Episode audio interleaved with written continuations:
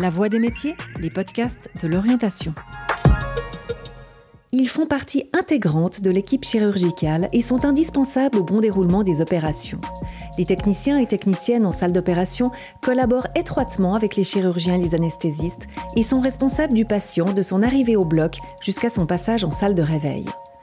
Orléane nous a donné rendez-vous dans l'une des salles aseptisées d'un grand hôpital pour nous faire découvrir les coulisses de son métier, fait de responsabilité, d'anticipation et de rigueur.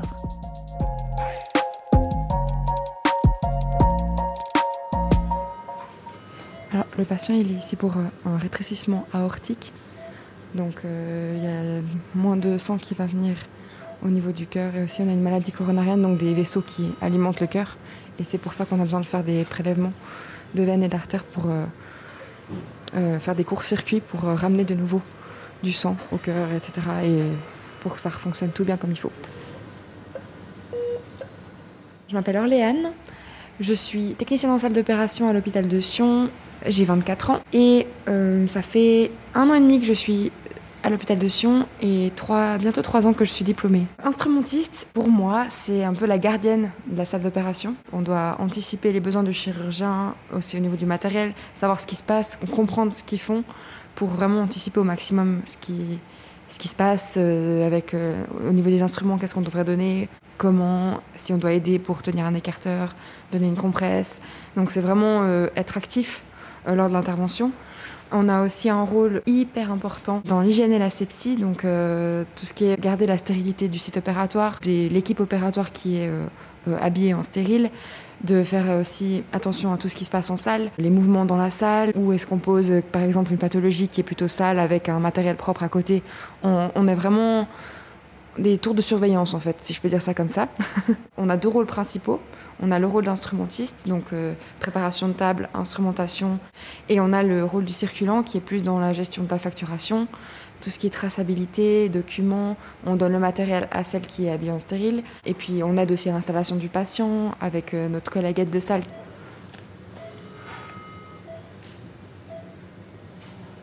On est dans un temps là où ils sont en train de, finir de poser pour dériver euh, le sang au niveau de la CEC, e donc la circulation extracorporelle.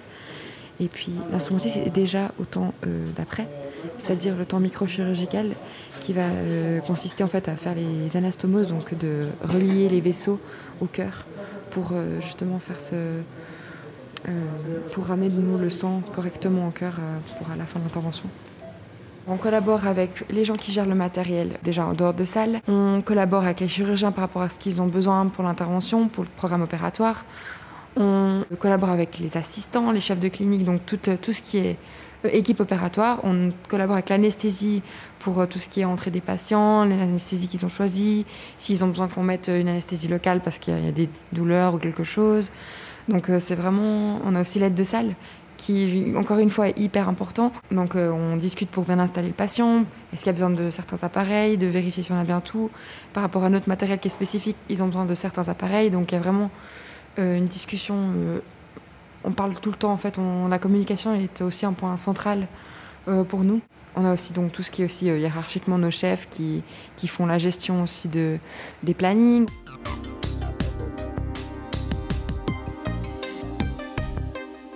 Pour être euh, un bon instrumentiste, il faut comprendre ce qui se passe parce qu'on va nous dire de manière stéréotypée, une instrumentiste, c'est une passeuse d'instruments. Et ça ne plaît pas du tout, et je pense que ça ne plaît pas à la plupart de, mes collègues d'ailleurs. Parce qu'on a vraiment tout un rôle derrière. Le but, c'est d'avoir un temps d'avance tout le temps. Que pendant qu'il est en train de faire un tel et tel geste, nous, on doit connaître ce qu'il va faire après pour pouvoir préparer le matériel et euh, que le temps, en fait, on diminue le temps au maximum qu'ils puissent euh, travailler euh, sans euh, pause, sans arrêt en fait. On a aussi la gestion du stress qui doit être assez importante. Il y a des imprévus, même dans des, interventions qui semblent banales. Comme on dit, on n'a jamais de petite chirurgie. Pendant l'école, on voit toute l'anatomie, etc., physiologie, physiopathologie, donc on apprend, on va quand même assez loin. Et je trouve que c'est aussi ce qui est intéressant, c'est qu'on est, comme je dis, pas des passeurs d'instruments, encore une fois, mais on a vraiment une, on comprend ce qui se passe. Avec notre formation, on sait, on n'est pas euh, dans le flou par rapport à ce qui se passe en fait. Donc c'est encore plus enrichissant. Donc ça c'est le planning pour euh, la journée. Ensuite tu as pour la, nuit, les personnes qui font la nuit. Donc tu as toujours deux instrumentistes, deux aides de salle qui font la nuit Et puis, toutes les personnes comme aujourd'hui qui sont hors salle. Et puis, les petites lettres qui sont à côté, ça correspond aux horaires. Le matin, on arrive, on vient dans nos salles. On doit faire un petit premier nettoyage de, la salle, donc les surfaces, pour, euh, pour commencer la journée. On ouvre notre ordinateur, on prend les documents pour euh, la traçabilité, la facturation, etc. Et on va vérifier notre première préparation du matin, qui a été faite la veille par euh, un de nos collègues qui était d'extérieur. Donc c'est aussi un autre rôle qu'on pourrait avoir dans la journée. Enfin, on vérifie notre préparation, qu'on aille bien tout, on rajoute ce qu'il y a besoin, euh, selon ce qu'on a eu comme information supplémentaire, si on a nos matériels à nous. Ensuite, donc on a le patient qui arrive en salle, etc. Le l'aide de salle, il s'occupe de son accueil et de son installation. Le circulant, qui est le deuxième rôle donc, de l'instrumentiste, euh, nous donne le matériel à celle qui est en stérile. La circulante, elle va faire la facturation, elle va faire donc remplir les documents, etc. Et puis euh, celle qui est en stérile, donc elle va préparer les tables en fonction de l'intervention, sortir les instruments qu'elle a besoin de manière euh, logique, on va dire. Il faut être euh, ergonomique aussi, c'est important.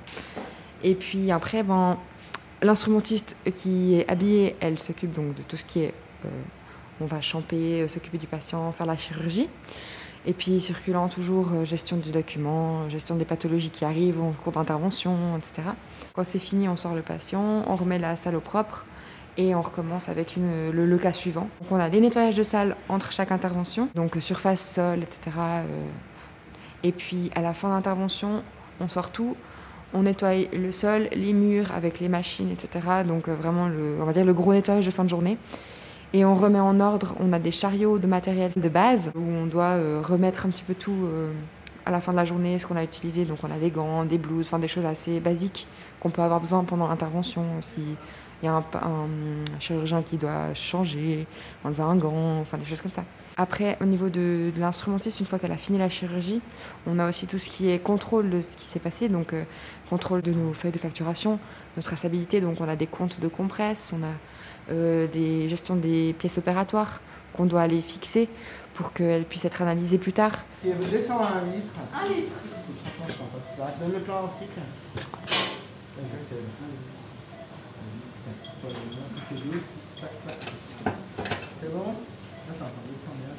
L'avantage premier pour moi, c'est que c'est un métier un peu hors du commun, déjà. Et moi, c'est vraiment ce qui me plaît. Quand je dis aux gens, je suis euh, instrumentiste, euh, technicien dans salle d'opération, ils sont à chaque fois euh, Oh mon Dieu, mais comment tu oses faire ça? Donc c'est enrichissant, je trouve.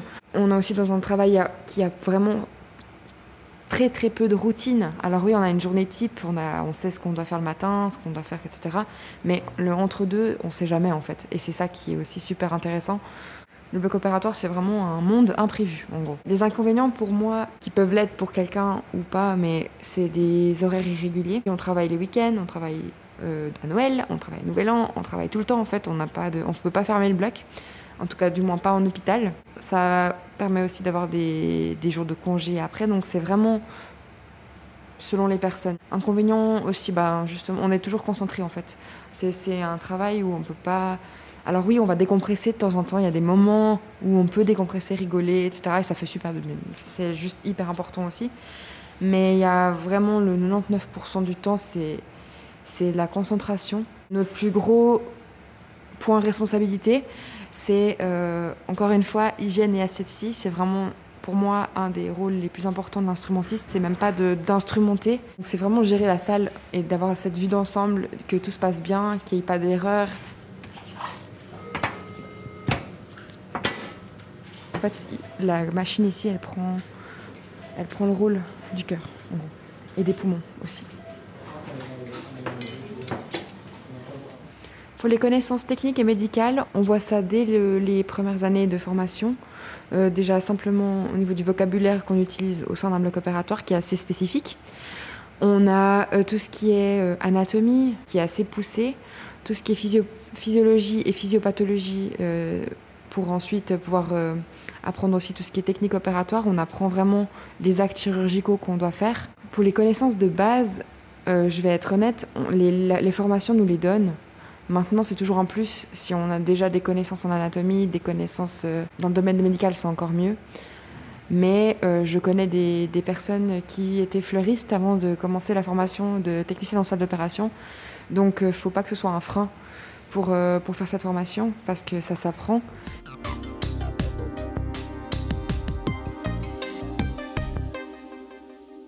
Les compétences pour euh, faire ce métier, c'est une bonne gestion du stress, c'est être autonome, être organisé, être motivé, il faut être dynamique, vraiment dynamique. C'est vraiment un travail où il faut bouger, il faut y aller. Même si on est instrumentiste et qu'on fait du travail statique en tant que personne en habillé stérile, on a toujours ce, cette, ce dynamisme dans ce qui se passe, de préparer la suite, de faire toujours. Euh, on est toujours en, train de faire quelque chose en fait. Il faut aimer la formation continue en fait, parce que vraiment c'est pas un métier où quand on a fini, c'est fini. C'est vraiment un métier qui, qui ne cesse jamais de d'évoluer et de et on apprend tout le temps, tout le temps, tout le temps. Parfait. Bien sur la, bien sur la gauche? Parfait. 400 à gauche. Vas-y, la. Tu fermes la gauche, ça va chez moi. Ok, merci. C'est un monde qui est super intéressant, super enrichissant. On a toujours des choses qui se passent. On est dans une équipe qui peut être très familiale. On rigole beaucoup aussi. Alors oui, c'est un métier qui est très sérieux, mais on est une petite famille en fait. C'est super intéressant aussi à ce niveau-là. Euh, on voit des choses que peu de monde voit. Il y a toujours du travail. Honnêtement, c'est un métier qui n'est pas prêt de s'arrêter. On a besoin de nous on nous, demande. Donc venez et formez-vous à ça parce que vous n'aurez pas de problème de trouver du travail en sortant de formation. Et c'est vraiment un métier qui est, qui est hors du commun. Si vous souhaitez faire découvrir cet entretien, n'hésitez pas à le partager. Merci d'avoir écouté La Voix des métiers, un podcast produit par l'Office d'orientation scolaire et professionnelle de l'État de Vaud. Vous pouvez retrouver tous les épisodes sur le site zoom-vd.ch et sur les différentes plateformes de streaming.